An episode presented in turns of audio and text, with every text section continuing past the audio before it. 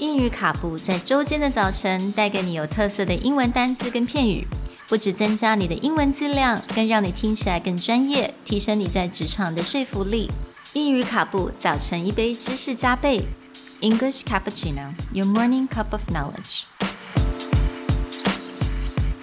Good morning, everyone, Good morning. and welcome back to English Cappuccino. Today, during our week on words about saving money, we're going to share a few of the more negative style terms for people who are very careful about how they spend money. Today's word is penny pincher, a noun describing a person who practices trying to spend as little money as possible. This is spelled P E N N Y P I N C H E R. 接下来今天跟明天单字就往你这种比较负面一点的，就是当我们在讲到省钱，我们之前讲到一些比较节俭呐、这些字，frugal、thrifty、prudent。那我们现在要开始往一些比较 negative 一点。那今天这个字 penny pincher，它也就是在讲很吝啬的人。 So, a penny is the lowest form of currency in the US. It is our one cent coin, something that you may find on the ground quite often because it is considered to have the lowest value and the most annoying to carry around. Someone who is a penny pincher is that idea is they hold on, they pinch, they just grasp with all their might every single penny, and they don't want to let any money go.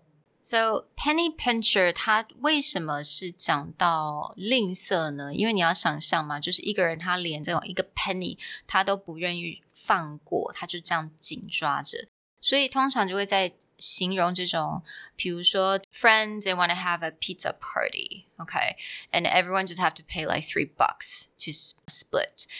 And a penny pincher would just be like, uh, you know what? I'm not gonna have that many pieces of pizza. Why don't I just pay for like two fifty five or something? Yeah. Or even more extreme than that. It's like, again, we're all friends. We may average it out and just be like, yeah, it's like three bucks. And the person would be like, no, no, no, I need to know exactly how much money is my portion.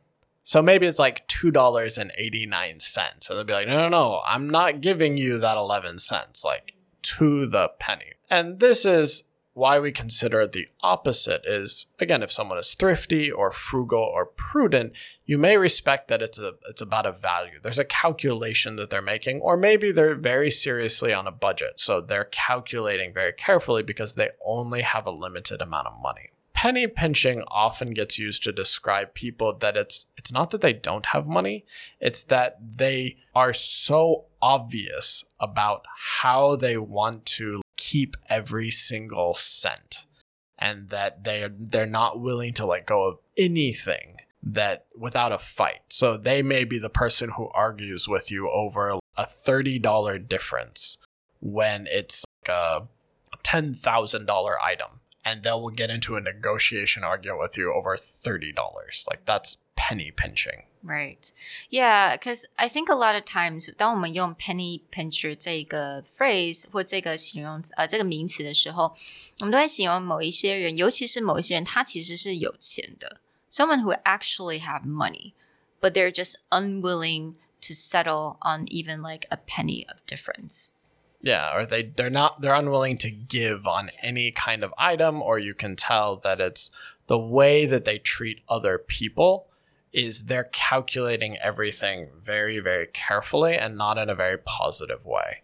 So in the news sometimes in Taiwan you'll see like landlords, like very very wealthy landlords who will cut corners and say make their apartment unsafe for tenants because they don't want to spend the money. Then we'll use that idea of someone who's a penny pincher. Well, we hope that looking at our first negative word, that no one has ever called you a penny pincher, and that in fact you're a little bit more generous. Again, penny pinching is not about value, it's not about the use of money, it's about someone who's just, it hurts their soul to put money out that they don't want to. That's penny pinching. We'll talk to you guys next time. Bye. Bye.